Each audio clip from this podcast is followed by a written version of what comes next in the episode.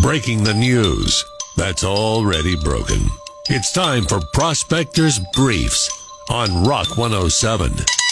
Oscar nominations are out. Kristen Stewart was nominated for Spencer. Critics call it her best performance since she told Robert Pattinson he was her only one. Spirit and Frontier are merging airlines. It's the only way they can survive since all of their passengers keep winding up on the no-fly list. Today is National Pizza Day. I refuse to celebrate this holiday. It's too cheesy. Prospector ruins everything, even the news. Tune in tomorrow for Prospectors Briefs on Rock 107. And now it's time for another episode of One Minute Inside a Woman's Head. The Olympics are underway. Not that I'm much for sports, but I do enjoy the Olympics. Though I'm not sure what curling is doing in the Olympics. Wasn't he one of the three stooges? Bobsledding looks fun, but my name isn't Bob. That seems kind of ridiculous, right? They should have Tara sledding or everybody sledding. And I love the ice skating. My favorite part might be the opening ceremonies. So much pomp and circumstance. Why not have them come in on floats like a parade? Each country picks their favorite cartoon character and the athletes come in on that. Imagine the Japanese team coming in on some weird anime thing that's somehow cute and yet very creepy at the same time. The US would come in on Bugs Bunny, but Disney would probably buy it off so they'd have to ride in on Mickey Mouse.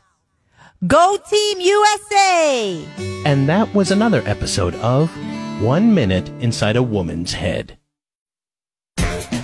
And now it's time for another episode of A Few Seconds Inside a Man's Head. Ugh, can't believe how much ice skating's in the Olympics. She's got to watch it all, too. The short program, the long program, ice dancing, figure skating. Oh! Ice skating hasn't been interesting since Nancy Kerrigan and Tonya Harding. Hey, I wonder if I still have that Tonya Harding sex tape. Let me go look. And that was another episode of A Few Seconds Inside a Man's Head. This is 24 second shot clock sports. When the buzzer sounds, Mike goes dead. Start the clock. Umpire Joe West retired from Major League Baseball after more than 5,000 games. Asked what he's most proud of, he says, staying awake for more than 5,000 baseball games. Tom Brady says you can never rule out an NFL comeback, as did anyone who ever lined up against the Detroit Lion defense. A French skier smacked his groin hard on a slalom gate. The impact was so forceful you could hear the cries of his future children who will no longer be born. Life's pretty tough right now. There's plenty of bad news, but it's not all bad. It's time for the brighter side of Prospector on Rock 107.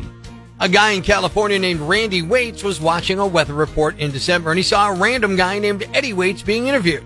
Their names were spelled the same way, so he wondered if they might be related. Randy's daughter looked him up and realized the two of them are half brothers. They had the same dad, but never knew about each other. Eddie had never even seen a picture of their dad until now.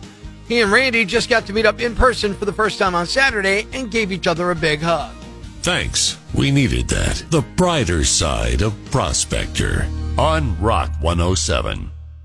I've been watching a ton of the Olympics, and I'm thinking, man, if they only had an Olympic event for ranting, gold medal in Prospector's pocket. What do you do in your daily life that could be turned into an Olympic event? That's what I want to know. Heather on Facebook.com slash Angry Prospector says napping. Ryan says speed showering. Like you get up late for work and you got to get that quick shower. How about you? On to the rock lines we go. Rock 107. 12 ounce curls with Yuengling. That's the event you could do. You'd medal in that, right? Yeah. Who's this? It's Wayne. Thank you, Wayne. I think that's pretty good. Shelly Ann says dog curling. It's pulling my dog around my hardwood floors via chew toys. And Sean, also pet related, picking up dog poop in the yard. We're talking about those uh, events you do in your daily life that could be turned into Olympic events. Bruce on the rock lines, what do you got? Oh, yeah, I have an Olympic event for you. What do you got? I have acoustic and or electric guitar. Just just guitars or what? What's what's the event? Uh, yes, just guitars, acoustic and or electric. Uh, not playing them, not uh, uh, building them. Oh, playing them. Oh, playing them. Okay, so that's something you do every day. You're good at that. Is that it? Uh, well, yeah, sometimes. Sometimes you're good at it, but it could be an Olympic event. How about Dan says the dog slalom cat herding and my wife wins the gold at jumping to conclusions and flying off the handle. I did it yesterday, and you'd think I'd learn a lesson. Good morning. I'm Rock 107's Prospector. And yesterday, I wrote a parody song, and I just put it on the air real quick, and I called it a Prospector Poorly Sung Parody. I did it again. I'm like Britney Spears. Saw an article today in the newspaper that talked about the Scranton school busing and the bidding, and maybe it was their regular bidding, and it's going to cost a million dollars more per year. So I wrote a parody song to the Who's Magic Bus called Scranton School Bus. It's another Prospector poorly sung parody. Yes, I know it's bad. On Rock 107.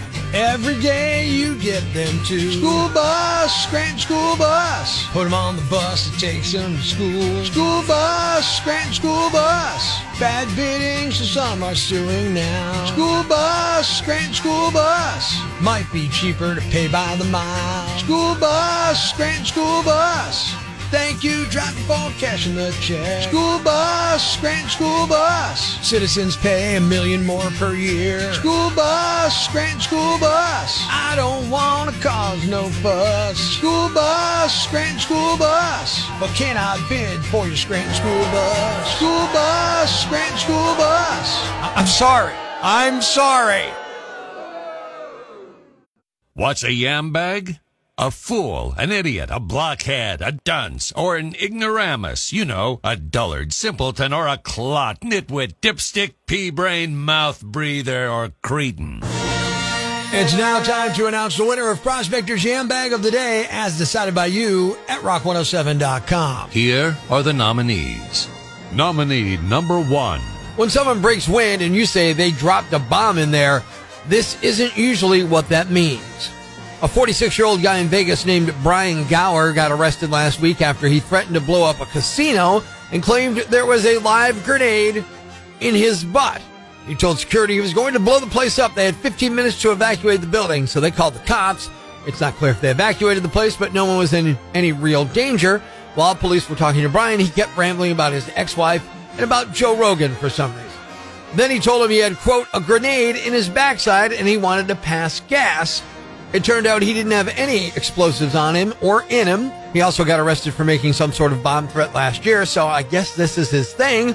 He's facing charges for providing false information about a potential act of terrorism. Nominee number two. All right, this guy had a more eventful weekend than the rest of us.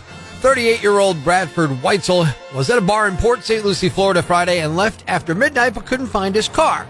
So he did the only logical thing stole someone else's car to drive around and look for his car. The night was really just getting started, though. He ended up stopping the stolen car on a set of train tracks. He claimed it died on him, which seems unlikely. The car then ended up getting hit by a train while Bradford was running away, and the train flung the car into a side of a nearby house. Luckily, the people asleep inside were not injured.